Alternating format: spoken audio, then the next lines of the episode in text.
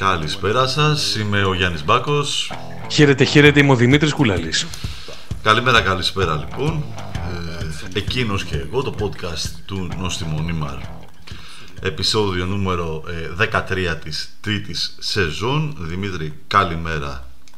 Καληνύχτα, καληνότζες. Τα κλασικά και τα λοιπά. Είμαστε, ναι, μία στροφή πριν τα Χριστούγεννα. Ζούμε σε μια ταξική κοινωνία. Το διακήρυξε ο Στέφανος Κασελάκης Α, δεν το άκουσα ναι, ναι, ναι. Πρέπει να αγαπηθούμε πλέον αταξικά. Φτάνουν τα μιση Και ε, κολυμπάμε σε πελάγια εθνικής ε, υπερηφάνειας και ευτυχίας. Δεν ξέρω αν πιάσει το λογοπαίγνιο με το πέλαγος. Ναι, ναι, ναι. Είναι φάση το αγόρι. ναι, είναι, είναι φάση το αγόρι, είναι φάση το παιδί. Ε, και επειδή πρόσφατα είχαμε μαζί μας ε, εδώ στον ε, Άττικο Γαλανό Ουρανό τον ε, πρόεδρο της ε, Τουρκίας, τον ε, κύριο Ερντογάν. Πιο γαλανό από το 19 και μετά από ό,τι ναι. να το τονίσουμε αυτό έτσι. Ναι, ακριβώς. Είναι πιο γαλανός ο ουρανός. Ναι, όπως ε, γαλάζια είναι και τα σχέδια του κυρίου Ερντογάν. Mm-hmm. Γαλάζια πατρίδα και ούτω καθεξής. Και γι' αυτό ε, έχουμε μαζί μας τον κύριο Κώστα Ήσυχο, πρώην αναπληρωτή Υπουργό Εθνικής Άμυνας, ένας άνθρωπος ο οποίος παρακολουθεί εδώ και αρκετά χρόνια, αρκετά στενά τα ελληνοτουρκικά και θα συζητήσουμε για όλα όσα ε, μας ε, άφησε πίσω της η επίσκεψη του Τούρκου Προέδρου και για το τι μέλη γενέστε στις σχέσεις των ε, δύο χωρών, της Ελλάδος και της ε, Τουρκίας, σε ένα κατά τα λοιπά πάρα πολύ ρευστό γεωπολιτικό περιβάλλον. Θα ήθελες να πεις στον κόσμο που μας, ακούει, που μας ακούνε, τι πρέπει να κάνουν, ε; Follow, subscribe. Ωραία. Μας ακούνε μέσα από όλες τις πλατφόρμες που ακούνε τα αγαπημένα τους podcast, Spotify, Google Podcast, Apple Podcasts και όλες τις υπόλοιπες πλατφόρμες. Μας διαβάζουν στο νόστιμονίμαρ.gr. Ακριβώς. Διαβάζουμε Δημήτρη Κούλαλη στα δεκάδες μέσα τα οποία συμμετέχει. Ωραία. Και πάντα, πάντα, πάντα, ε, ως επιστέγασμα όλης αυτής της προσπάθειας αξιολογούμε με πεντάστερες ε, βαθμολογίες το podcast στις ε, πλατφόρμες. Λοιπόν. Ε, είναι ο Δημήτρης Κούλαλης, δεν είναι κάποιος άλλος, απλά η φωνή του είναι ναι, λίγο η, η φωνή εδώ και μια ναι, είναι, είναι, λίγο Βασίλης Καράς, αλλά θα το βρούμε, θα τα, θα τα φτιάξουμε όλα. Λοιπόν, να μην κολλησιεργούμε, πάμε. Δεν κολλησιεργούμε, εγώ απλά να, να κάνω μια έτσι, περίληψη του τι θα συζητήσουμε με τον κύριο Ήσυχο, να πάμε σε ένα τραγούδι και μετά να επιστρέψουμε με την... Ε, Συνέδευση, λοιπόν, είπαμε, θα σχολιάσουμε την ε, συνάντηση Ερντογάν Μητσοτάκη, την διακήρυξη των Αθηνών δηλαδή, τη στάση του Πρωθυπουργού μας απέναντι ε, στα λεγόμενα του κύριου Ερντογάν στην κοινή συνέντευξη, ε, κάποιες ε, εθελόδουλες θα έλεγα εγώ δηλώσεις του κύριου Μητσοτάκη και κυρίως τι γεννά, τι υποχρεώσεις και τι δικαιώματα γεννά αυτή ε, η διακήρυξη των Αθηνών ε, και ο σχετισμός της με την Συμφωνία της Μαδρίτης πριν από 20 και πλέον χρόνια. Πάμε σε ένα τραγούδι και επιστρέφουμε με τον κύριο Χριστούγεννα Δεν περιμένω όμως τίποτα πια. Τον Άι Βασίλη απλώς τον λέγαν μπαμπά κι είναι ένας πρώην Έλλην αριστερός Ένας θνητός. Με το όνειρό του δίχως στέγη καμιά. Και το ανοιξιάτικο κορίτσι μαμά. Πλακώνεται απ' τη συνταγή την παλιά. Οι μυρωδιές θυμίζουν κάτι βαρύ Κάποια πληγή που απλώς δεν θέλουμε να ανοίξει ξανά Χριστούγεννα. Τα Playmobil μου είναι εξαιτίας μου κουτσά. Σβησμένα στη σαμπάνια βεγγαλικά. Ίσως για κάποιους να είναι ακόμα γιορτή. Μα ποιοι είναι αυτοί; Ζουν σε θερμοκοιτίδες ή σε χωριά. Χριστούγεννα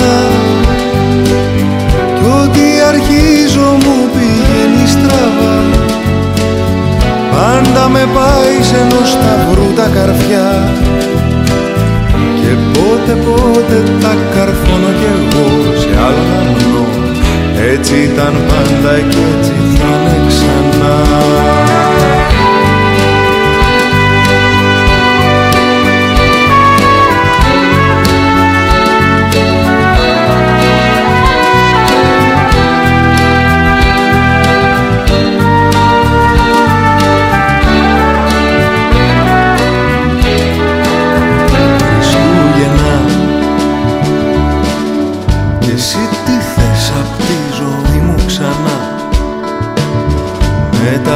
χρόνια σου τα θάνατερά και το φιλί σου πάντοτε αποδεκτό πως σε μισώ. Θες να σε ίδια και να αλλάζω εγώ. Με θες προσωπικό σου δημιουργώ. Μη λες πως μοιάζω με τον Ντόναλντ εγώ λάμπω εγώ. Μα με ένα spotlight που δεν μου είναι αρκετό Χριστούγεννα. Τι φταίω που αν λείπεις η ζωή μου διψά Το γαϊδουράκι της τραβάει αργά. Να βρει ένα πανδοχείο νυχτερινό να είναι ανοιχτό. Ή έστω μια φάτνη να χωράει το κενό. Χριστούγεννα Χωρίς αυτά ο χρόνος δεν ξεκινά Βοσκούς μαζεύω μάγους από μακριά. Γιορτάζω για να αλλάξουμε οριστικά. Χρόνια πολλά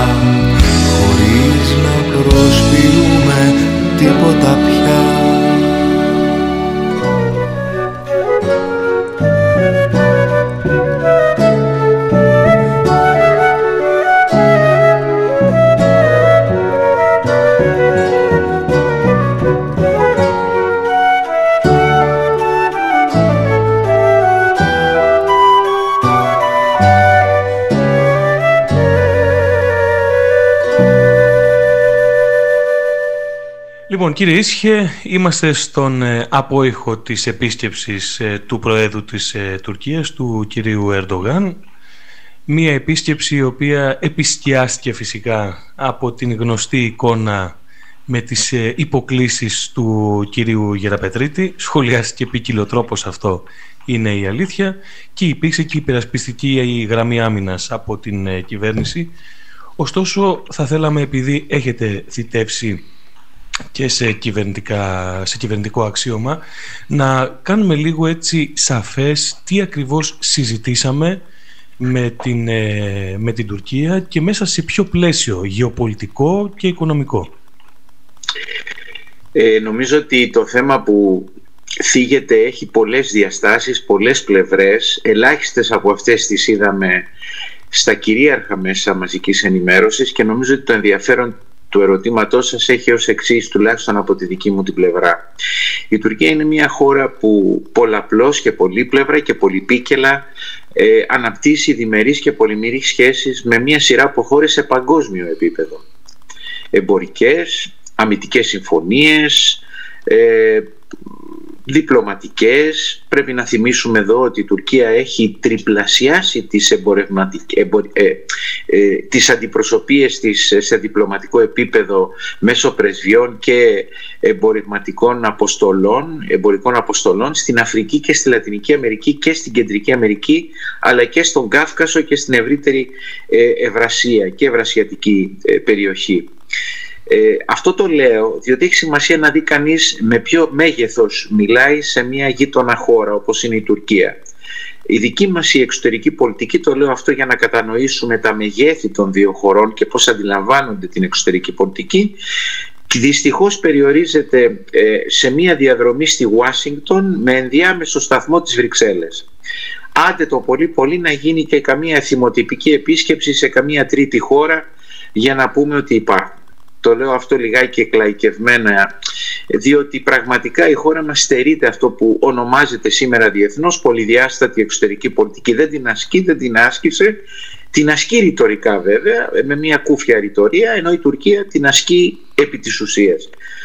Δεν την ασκεί βέβαια προκειμένου ο τουρκικός λαός να επωφεληθεί από αυτές τις σχέσεις. Ε, η κυρίαρχη τάξη της Τουρκίας επωφελείται κυρίως. Δεν, η Τουρκία παραδείγματος χάρη δεν ε, προσαρμόζεται σε κυρώσεις ε, που διεθνώς αποτελούν ένα όπλο οικονομικού πολέμου δεν το κάνει προς τη Ρωσία, δεν το κάνει προς την Κούβα, δεν το κάνει προς τη Βενεζουέλα, δεν το κάνει προς το Ιράν.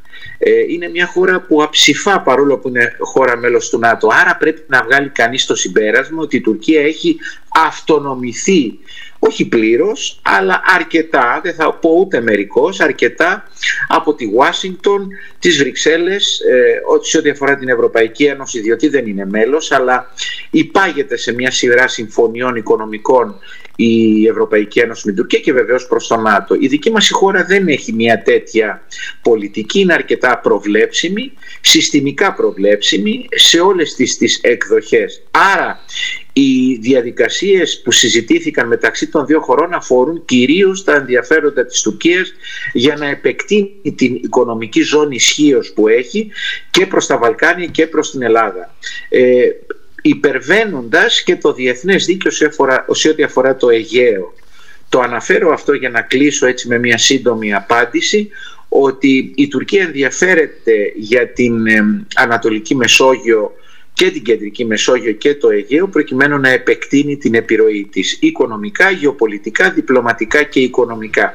Το στρατιωτικό σκέλος συνήθως εμφανίζεται ως προπομπός αλλά πάντα υπάρχει και πρέπει κανείς να το λαμβάνει σοβαρά υπόψη. Η Ελλάδα από την πλευρά μας έθεσε στην Τουρκία και έδωσε απλόχερα τη λογική ότι είναι μια καλή γειτονική χώρα και άσχετα να ψηφά το διεθνές δίκαιο κατά καιρού τα τελευταία 25 χρόνια μην ξεχνάμε και την ξεχασμένη Κύπρο από την Ελλάδα και ναι, την ναι. κατοχή, την κατοχή της ε, Κύπρου που αψηφά όχι μόνο το διεθνές δίκαιο και σειρά αποφάσεων του Συμβουλίου Ασφαλείας του ΟΗΕ αλλά και της Γενικής Συνέλευσής του.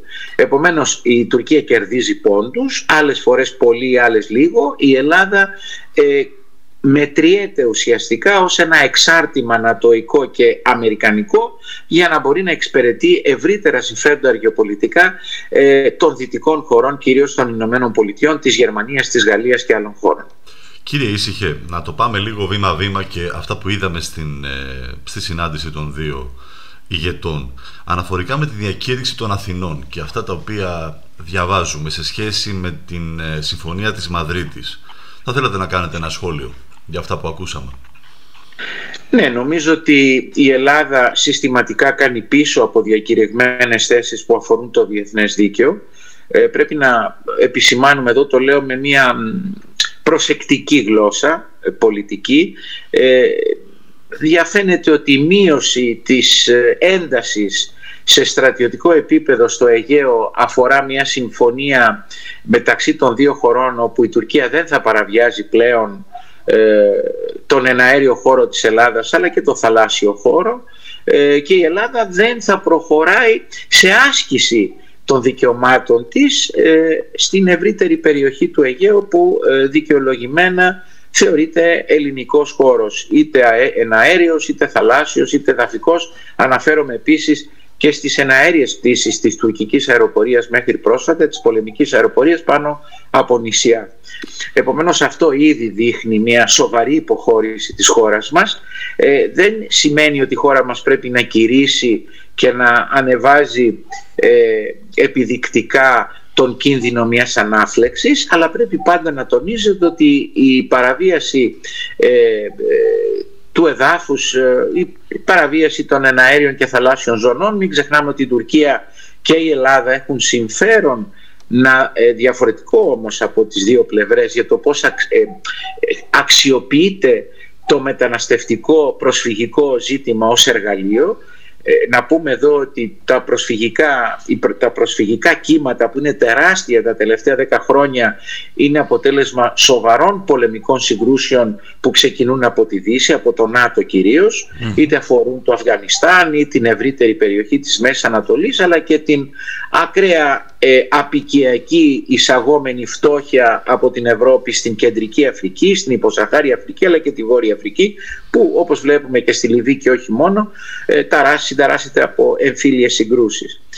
Άρα η χώρα μας δεν παίζει ένα ρόλο ε, το οποίο θα έπρεπε με βάση το διεθνές δίκαιο αλλά και ως μέλος του ΟΗΕ και της διεθνούς κοινότητας προκειμένου να ασκήσει ε, τα δικαιώματά της μέσα από μια ειρηνική διευθέτηση αυτών των ζητημάτων που θα ωφελούν τους λαούς που βρίσκονται αμυνόμενοι σε πόλεμο. Μην ξεχνάμε την περίπτωση της Παλαιστίνης που είναι ίσως η πιο φλέγουσα περίπτωση και εδώ η Τουρκία ασκεί μια ε, ρητορική φιλοπαλαιστινιακή αλλά όλοι γνωρίζουμε ότι στο βάθος ε, και πίσω από την κουρτίνα έχουν διεξαχθεί και θα διεξάγονται συζητήσεις και συνομιλίες μεταξύ Τουρκίας και Ισραήλ για τους αγωγούς του φυσικού αερίου ε, και στο οικόπεδο 14 Αφροδίτη νότια της Κύπρου και στο Λεβιάθαν που είναι στο ε, θαλάσσιο χώρο του Ισραήλ και το πρόσφατο και κανείς δεν αποκλείει ότι θα υπάρχει και επαναπροσέγγιση έτσι. Κανείς δεν μπορεί να τα αποκλείει. Το θεωρώ βέβαιο. Το θεωρώ βέβαιο ότι θα υπάρξει επαναπροσέγγιση.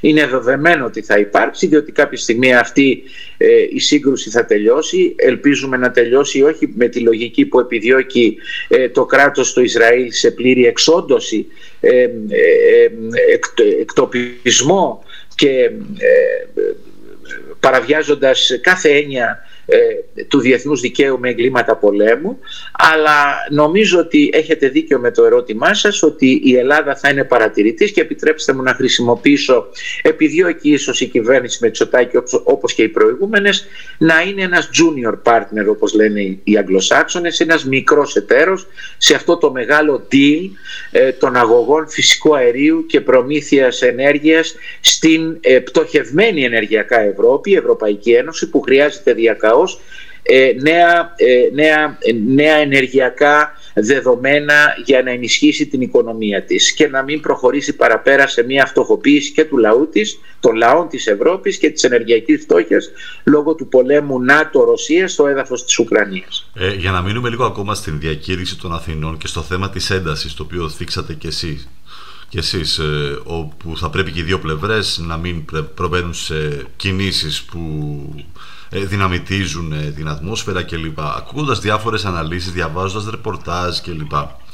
Πέρα από τις ε, τις αναχαιτήσεις που θα πρέπει να γίνονται και τις παραβιάσεις των αερίων χώρων ε, διαβάζουμε και ότι και ότι τίθεται ακόμα και θέμα των ΑΟΣ το θέμα των ΑΟΣ και των ναυτικών ε, μιλίων εσείς θεωρείτε ότι μπορεί η Ελλάδα να μην μπορεί το δικαίωμά της αυτό με την διακήρυξη των Αθηνών δηλαδή να μην μπορεί να προβεί στην, ε, αυτή την επέκταση στα 12 μίλια ε, λόγω του ότι θα θεωρηθεί ένα σημάδι ε, μια, μιας, μια προσπάθεια ας πούμε επεκτατικής ε, πολιτικής από την πλευρά μας.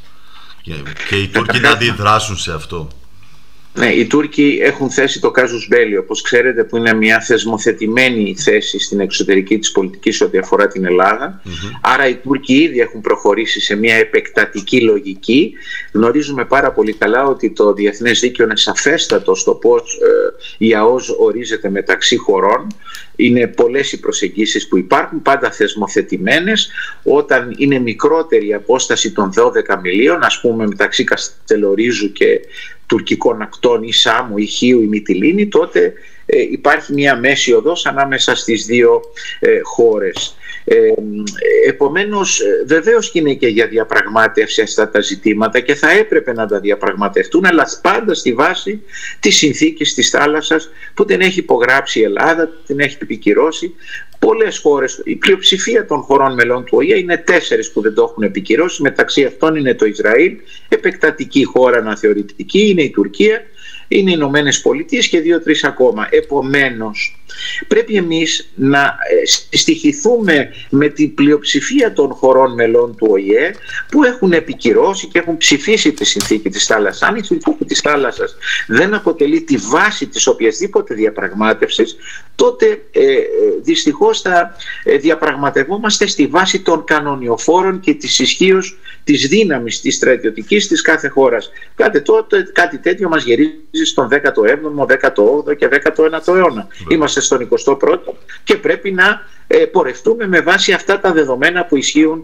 σήμερα ε, στο διεθνές στερέωμα που αφορούν βασικά τη συνθήκη της θάλασσας. Μάλιστα. Ε, να, να δούμε λίγο και τη στάση του κύριου Μητσοτάκη στα λεγόμενα του κύριου Ερντογάν. Ακούσαμε ε, αυτή, αυτό που είπε ο κύριος ε, Ερντογάν αναφορικά με το στρατόπεδο εκπαίδευσης τρομοκρατών στο Λαύριο. Αναφέρθηκε στο ότι χαίρομαι που κλείσατε το στρατόπεδο εκπαίδευσης τρομοκρατών στο Λαύριο με τον Έλληνα Πρωθυπουργό να μην απαντάει τίποτα σε αυτό. Όπως και επίσης την αναφορά για το Κυπριακό ως μια διαφωνία και ξέρετε, νομίζω συμφωνείτε δεν μιλάμε για μια διαφωνία των δύο χωρών Εδώ μιλάμε για μια εισβολή σε μια χώρα, μια κατάσταση κατοχή από εδώ και 50 χρόνια που ποιος θεωρείται, ποιος θεωρείται πως θα είναι το αποτέλεσμα αυτής της χαλαρής αντίδρασης ε, του κύριου Μητσοτάκη διπλωματικά; Θα έλεγα ότι πέραν της χαλαρής είναι και η ένοχη του κύριου Μητσοτάκη διότι μπορεί κανείς να απαντάει χαλαρά όπως είπατε και να, εν πάση περιπτώσει για λόγους πολλούς λόγους διπλωματικούς πρωτοκόλλου, αυτά να συζητούνται και κλεισμένων των θυρών και ε, στις ανοιχτές ε, διαδικασίες όπου γίνονται συνεντεύξεις τύπου όπως έγιναν των δύο ηγετών, εκεί να υπάρξουν μικρές ή μεγάλες διαφοροποίησεις. Η περίπτωση του κ. Ερντογκάν είναι ότι ε, αναφέρθηκε στρατόπεδο εκπαίδευσης τρομοκρατών που ουσιαστικά αναγάγει τη χώρα μας σε χώρα που ε, στηρίζει την διεθνή τρομοκρατία. Ακριβώς. Πρώτον πρέπει να αποδειχθεί.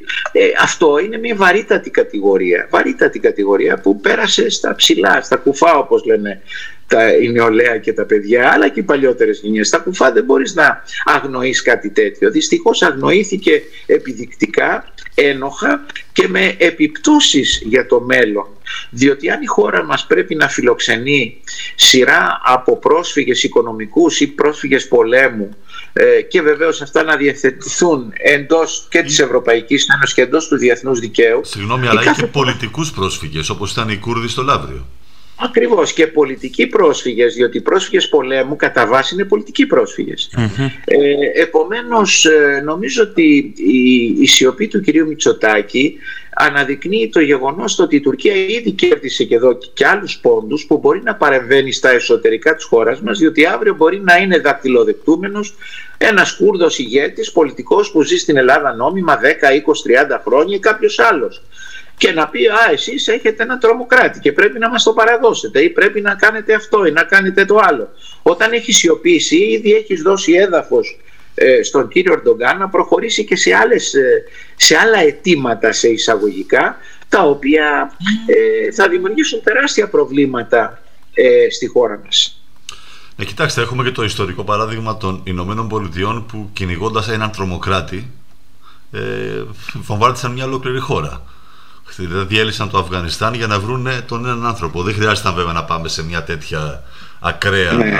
υπόθεση ότι ναι. μπορεί να συμβεί κάτι σε εμάς, αλλά βλέπουμε ότι υπάρχει ιστορικό παράδειγμα ότι αν μια χώρα ε, θεωρηθεί ότι υποθάλπτει και εκπαιδεύει τρομοκράτες και το αποδέχεται με την ένοχη σιωπή, που είπατε κι εσείς, ε, γίνεται και εύκολος στόχος και διπλωματικά αλλά ίσως μετά και σε επιχειρησιακό επίπεδο. Ε, κοιτάξτε, ε, καλά κάνετε και το φύγετε, ένα τεράστιο θέμα. Ο κύριος Μπιν Λάντεν είχε φωτογραφηθεί παλιότερα ε, με Αμερικανούς αξιωματούχους, μεταξύ αυτών και την Υπουργό Εξωτερικών την Κοντολίζα Ράι, σε αγαστή αγκαλιά όταν εκπαιδευόταν ο ίδιος από τις Αμερικανικές μυστικές υπηρεσίες στο Αφγανιστάν ε, παλιότερα. Επομένως η τρομοκρατία πολλές φορές αξιοποιείται και χρησιμοποιείται από τις μεγάλες δυνάμεις ε, όπως είναι οι Ηνωμένες Πολιτείες προκειμένου να παρεύουν και να επέμβουν. Ε, δέστε τώρα την περίπτωση του Ισραήλ. Ο κάθε Παλαιστίνιος είναι ε, μέλος της Χαμάς το να κάθε φορά που δίνουμε μια συνέντευξη και μου έχει τύχει και εμένα, το πρώτο που με ρωτάνε διεθνή πρακτορία είναι καταδικάζετε τη Χαμάς. Και απαντώ με απλό τρόπο, μα πώς να καταδικάσω τον παππού μου. Ο παππούς μου ήταν στον Ελλάς. Ήταν τρομοκράτης κατά τον Ναζί. Μπορώ να καταδικάσω και να κάνω πολιτική και ηθική εξίσωση μεταξύ του κατακτημένου και του κατακτητή όπου ο κατακτημένος έχει κάθε δικαίωμα ακόμα και τον ένοπλο αγώνα να αξιοποιήσει προκειμένου να απελευθερώσει τη χώρα του και το λαό του. Άρα το ζήτημα της τρομοκρατίας θέλει πολύ μεγάλη προσοχή διότι και η Τουρκία θα μπορούσε να αξιοποιήσει πολλαπλώς ε, παρεμβαίνοντας στα εσωτερικά της χώρας μας τον οποιοδήποτε τρομοκράτη, υπαρκτό ή μη μπορεί να τον έχει εφεύρει κιόλας προκειμένου να παρέμβει. Μην τα παραβλέπουμε. Επίπεδο των νησιών, σε επίπεδο νησιών, ναι. δηλαδή που θα ήθελε να κάνει μια να έρθει η νύχτα όπως μας είχε προειδοποιήσει πριν δύο χρόνια ο κύριος Ερντογάν και σήμερα μιλούσαμε, προχθές συγγνώμη, μιλούσαμε για φιλία ε, αγνώντας την Κύπρο και μιλώντας για ατυχή γεγονότα, δηλαδή αυτά. Δεν είναι ατυχές ναι. γεγονός το Όρους Τρέις να έχει φτάσει στη Μύκονο που λέει ο λόγος. Όχι μόνο αυτό, αλλά ε, αυτό που επισημάνατε και δεν το απάντησα, κακώς ε, και καλά κάνετε που το θυμίζετε, την περίπτωση της Κύπρου είναι η, η ακραία παραβίαση του διεθνούς δικαίου με βάση τα ψηφίσματα του ΟΗΕ. Η, η, η, η Κύπρος είναι κατεχόμενη χώρα στο βόρειο τμήμα της από εισβολή τουρκικών στρατευμάτων. Υπάρχει καταδίκη της Τουρκίας αφέστατη. Υπάρχουν ακόμα αγνοούμενοι. Δεν υπάρχουν ε, ε, δυνατότητες να εξερευνηθούν υποθέσεις των αγνοουμένων. Ακόμα το αγνοεί που είναι μια απλή ανθρωπιστική πτυχή αυτού του πολέμου της εισβολής της Τουρκίας προς την Κύπρο.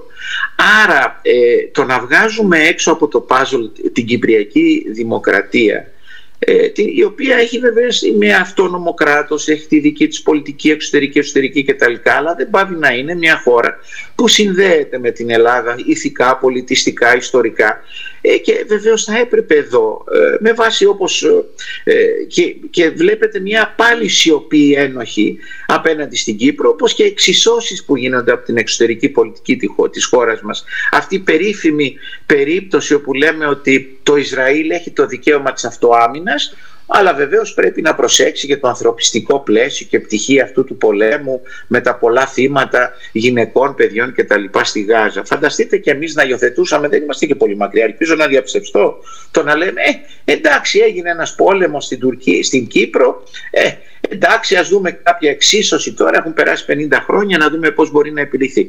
Τίποτα δεν πρέπει να επιλύεται χωρίς την ιστορική μνήμη, τα ιστορικά δεδομένα και το διεθνές δίκαιο που αποσαφηνίζεται από τα ψηφίσματα των Ηνωμένων Εθνών.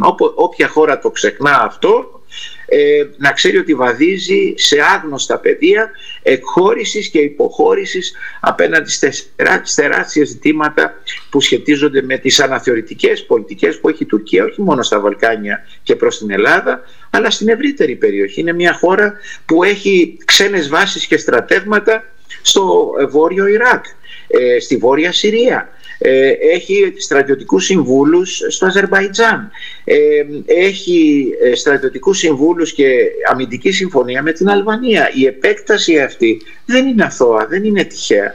Δεν λέω ότι εμείς πρέπει να μιμηθούμε σε καμία περίπτωση τυχοδιοκτικές εξωτερικές πολιτικές της γείτονας χώρας αλλά πρέπει να τις βλέπουμε, πρέπει να τις μελετάμε και πάντα να τις ζυγίζουμε σε σχέση με το πώς θα αναπτύξουμε την πραγματική φιλία των λαών της Τουρκίας και της Ελλάδας που είναι έξω από νατοϊκά πλαίσια, έξω από ευρωατλαντικά πλαίσια. Αυτό δεν το κάνουμε ούτε και τώρα, δεν το έχουμε κάνει ποτέ και πρέπει να το κάνουμε κάποια στιγμή. Και για να σχολιάσουμε και λίγο τον τρόπο που καλύπτεται τα συστημικά ΜΜΕ ε, η σχέση Ελλάδα-Τουρκία και η εξωτερική μας πολιτική, τον έχουμε ταράξει από μόνο τον κύριο Ερντογάν. πολύ, απο, πολύ απομονωμένος. Είναι πολύ, όχι. Πολύ απομονωμένος. Δεν έχει καμία δραστηριότητα και καμία συμμετοχή σε τίποτα. Ε, ένα σχόλιο ναι. από μένα τελευταίο θα ήθελα, ναι. κύριε Ήσυχε. Ε, άλλη μία φράση η οποία μένα με, με ξένησε είναι η, η, με έναν τρόπο μια στάση υποτέλειας απέναντι στον κύριο Ερντογάν ε, λέγοντάς του ότι οι μουσουλμάνοι της Θράκης, να ξέρετε κύριε Ερντογάν, είναι μια χαρά, τους φερόμαστε πολύ καλά. Οφείλει ο αρχηγός μιας χώρας να απολογείται, να εξηγεί, ε, σαν να μιλάει σε ένα σουλτάνο ανώτερό του. Δηλαδή, εμένα μου φάνηκε ποιος ο λόγος να αναφερθεί σε αυτό ο κύριος Μητσοτάκης. Και εμένα και αυτό μου δείχνει μια υποτέλεια και μια ενοχή και μια, κάτι, άλλο, κάτι άλλο συμβαίνει στη σχέση των δύο χωρών που δεν το μαθαίνουμε ακόμα. Κοιτάξτε, οι 2.000 πολιτικοί κρατούμενοι στις φυλακές της Τουρκίας που δεν είναι μόνο Κούρδοι, είναι δημοσιογράφοι, είναι αριστεροί πολίτες, πολίτες που έχουν επικρίνει την έλλειψη δημοκρατίας έστω αστικοινοβουλευτική στην Τουρκία, είναι κάτι το η κάθε χώρα έχει το δικαίωμα να το αναφέρει.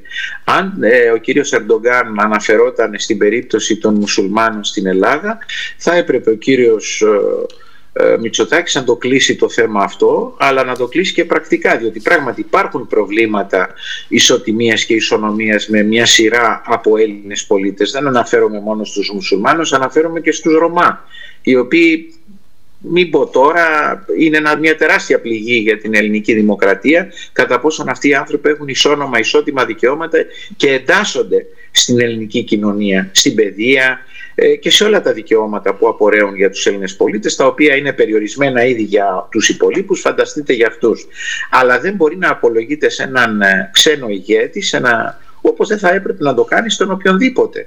Διότι αυτή η παρέμβαση του κυρίου Ερντογκάν για τους μουσουλμάνους της Τράκης ε, είναι μια συστηματική πολιτική της Τουρκίας εδώ και πάρα πολλές δεκαετίες. Πώς θα αναπτυχθεί το ζήτημα αυτό ως ένα ζήτημα που αφορά τις δύο χώρες και ενώ αφορά μόνο την Ελλάδα η οποία πρέπει να κάνει σοβαρά βήματα όχι προς τους μουσουλμάνους αλλά σε όλους τους πολίτες ε, ανεξαρτήτως θρησκείας, χρώματος κτλ. Αυτό είναι ένα έλλειμμα που έχουμε ως χώρα. Αν το δικό μας είναι έλλειμμα φανταστείτε στην Τουρκία που βρίσκονται στη φυλακή πολιτικές μειονότητες, εθνικές μειονότητες, γλωσσικές μειονότητες, θρησκευτικές μειονότητες. Θα μπορούσε ο κ. Μητσοτάκης αν ήθελε να κάνει ένα παίγνιο πρωτοκόλλου να αναφερθεί και σε αυτά. Δεν το έκανε και δεν θα το έκανε. Πιστεύω ότι δεν είναι και στη δική του πολιτική αντίληψη και ιδεολογική κουλτούρα.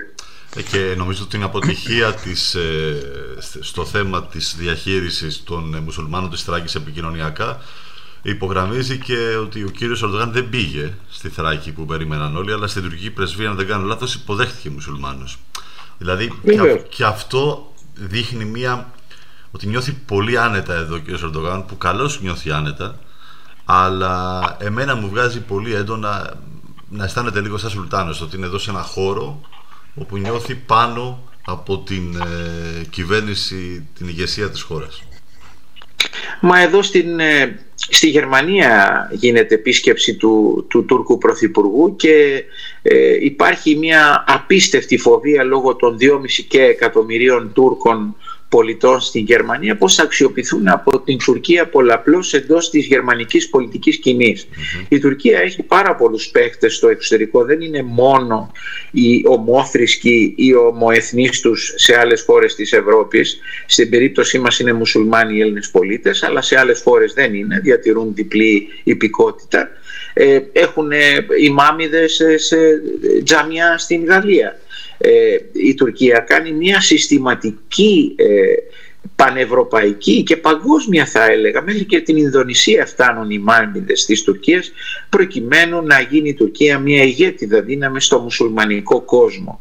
Αυτό που τη βαραίνει δυστυχώς είναι ότι υπήρξε Οθωμανική Αυτοκρατορία η οποία εκμεταλλεύτηκε ε, καταπιεζόμενους λαούς και άλλες εθνότητες όπως τον αραβικό κόσμο. Γι' αυτό και ατυχώς η Τουρκία δεν μπορεί να ηγηθεί ενός δίκαιου αγώνα των Παλαιστινίων όπου θέλει να παίξει πρωταγωνιστικό ρόλο. Πρόσφατα βρέθηκα στη Νότια Αφρική και άκουσα με ε, θετική έκπληξη τον εγγονό του Νέλσον Μαντέλα σήμερα βουλευτή του Κοινοβουλίου της Νότιας Αφρικής να λέει ότι η μόνη χώρα που μπορεί πραγματικά να υπερασπίσει την Παλαιστίνη και τους Παλαιστινίους εναντίον του ε, κράτους Απάρτχάι του Ισραήλ είναι μια χώρα που νίκησε το Απάρτχάι και είναι η Νότια Αφρική και παραμέρισε την Τουρκία σε μεγάλο βαθμό όπου συμμετείχαν δεκάδες χώρες σε αυτή την παγκόσμια συνδιάσκεψη που παραβρέθηκαν.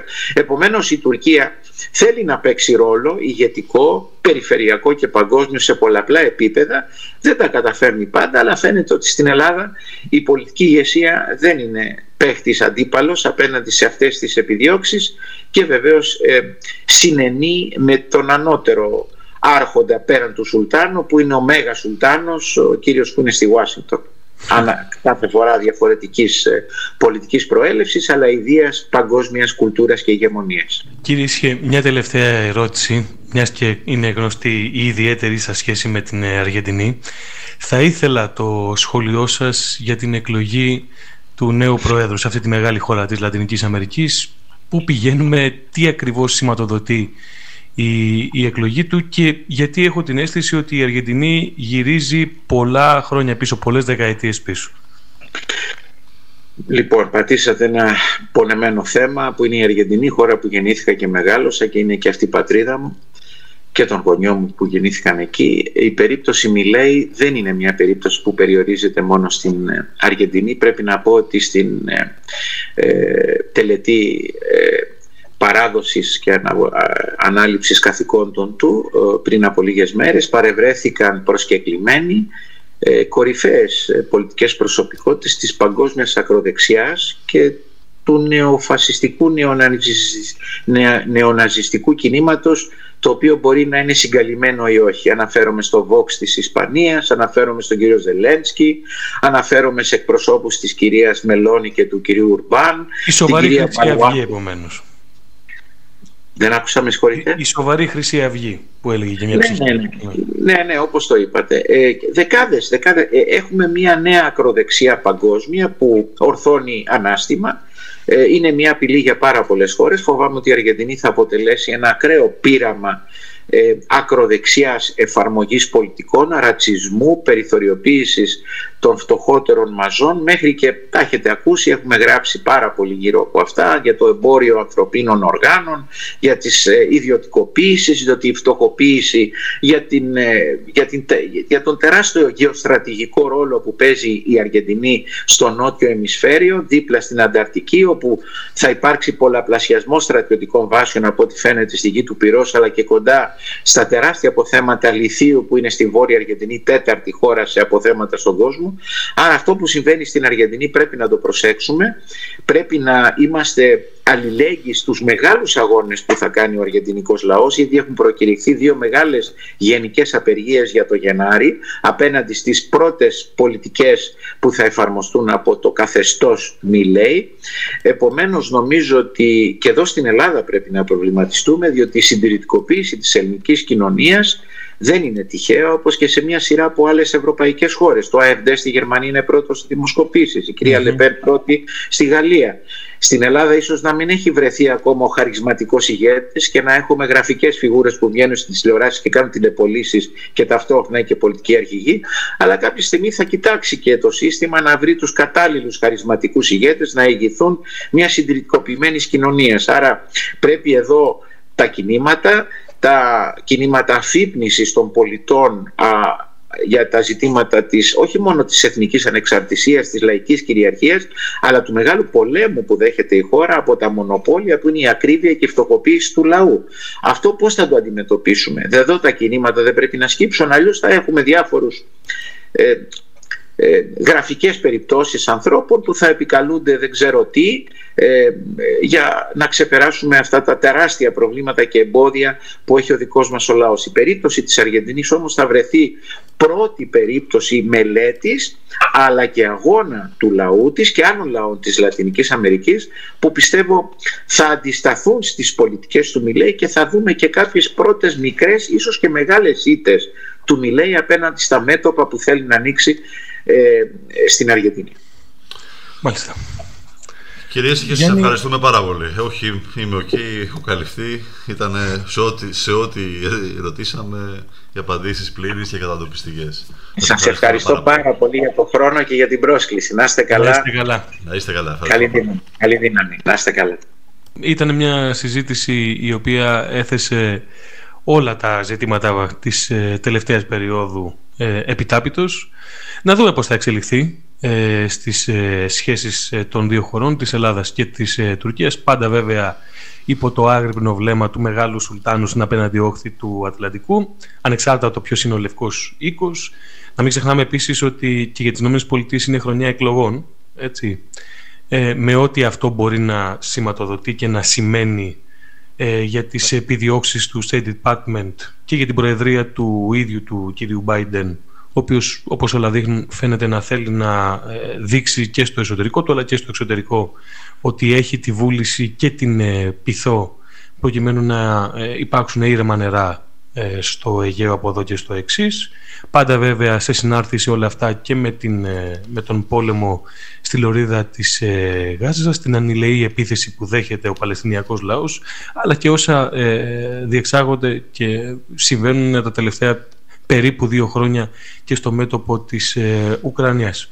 Θα έχει ενδιαφέρον να το δούμε από εδώ και πέρα πώς θα εξελιχθεί το πράγμα και φυσικά ε, να έχουμε τα ραντάρ μας ανοιχτά και για το ε, τι παίζει να, να γίνει ε, στο προσεχές μέλλον και στην μεγάλη χώρα της Λατινικής Αμερικής, στην Αργεντινή, τι μπορεί να σημαίνει από εδώ και πέρα και η, εκλογή του, του Μιλέη.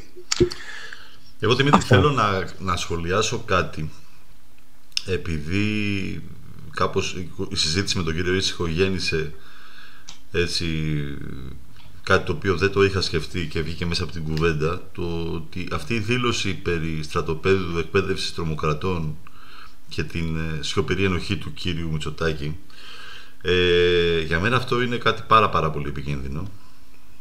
Ε, να θεωρηθεί η χώρα, δηλαδή να το χρησιμοποιήσει ξανά η Τουρκία ως ε, δεδομένο ότι η χώρα μας ε, υποδέχεται και εκπαιδεύει τρομοκράτες, κάτι που μπορει να την κάνει ένα διπλωματικό και, και επιχειρησιακό στόχο, ε, χωρίς να ξεχνάμε ούτε το παράδειγμα του Αφγανιστάν και κυρίως έχοντας τα νησιά ε, στο ενδιάμεσο της ε, ΑΟΣ, της υφαλοκρηπίδες και το τι μπορεί ε, να συναντήσουμε στο μέλλον αναφορικά με, τις, ε, με όλα τα κάμπ, την υποδοχή προσφύγων που, η οποία εξελίσσεται στη χώρα μας ε, πώς πρέπει η ελληνική διπλωματία να το αντιμετωπίσει λίγο πιο στεναρά αυτό; Να μεγαλύτερη ε, να το αξιολογήσει διαφορετικά για να μην έχουμε στο μέλλον ε, τις, ε, κάποιες εκπλήξεις. Και επίσης ε, θα θέλω να, να κλείσω με ένα σχόλιο που διάβασα από, από ένα, μια συνέντευξη μάλλον που είδα ενός ε, στρατηγού εν αποστρατεία στον Πάρη τον Καρβουνόπουλου που έλεγε ότι οι, οι ελληνικές ένοπλες δυνάμεις ε, δεν θα επιτρέψουν την πλήρη αποστρατικοποίηση των νησιών. Ναι. Και για μένα αυτό είναι κάτι που θα πρέπει στην άκρη του μυαλού μας να το έχουμε, Να το έχουμε, γιατί ε, δυστυχώς και έτσι λίγο θα γυρίσω να μιλήσω για τον εαυτό μου πώς θα λέγει και πώς μπορεί να κάνει και ο Δημήτρης Αγραβάνης ε, η πολιτική της Νέας Δημοκρατίας από το 19 και μετά πέρα από όλα τα την αντιλαϊκή φύση, την καταστολή, τη βία και όσα βιώνουμε και την, ε, απο- τον απόλυτο έλεγχο των μέσων μαζικής ενημέρωσης για μένα γεννά πολλούς κινδύνους αναφορικά με την ε, με το τι μπορεί να σημαίνει για το πολίτευμα αυτό το οποίο κάνει η Νέα Δημοκρατία και κατά πόσο οι ελληνικές ένοπλες δυνάμεις κάποια στιγμή άμα συνεχιστεί αυτή η κατάσταση και θα κλιμακώνεται κιόλας με την αλαζονία η οποία γεννάει η εξουσία. Κάποια στιγμή θα αντιδράσουν και θα δούμε κάτι πολύ ακραίο στη χώρα μας κάτι το οποίο απευχόμαστε όλοι. Απλά αυτό το αφήνω ως τελική σημείωση. Ε, λοιπόν εκείνος και εγώ το podcast του Νόστιμο Νίμαρ μας ακούτε κάθε εβδομάδα μέσα από το Spotify, Google Podcast, Apple Podcast και όπου ακούτε τα αγαπημένα σας podcast. Μας ακούτε μέσα από το nostimonimar.gr ε, όπου διαβάζετε και ακούτε και τις υπόλοιπες ε, τα υπόλοιπα podcast του site τα οποία το επόμενο διάστημα όπως έχουμε πει και είναι δέσμευση θα αυξηθούν και θεματολογικά και ποσοτικά. Αυτοί ήμασταν. Έχω απέναντί μου το Δημήτρη Κούλαλη. Και εγώ το Γιάννη Μπάκο. να είστε καλά. Τα λέμε πάλι την επόμενη εβδομάδα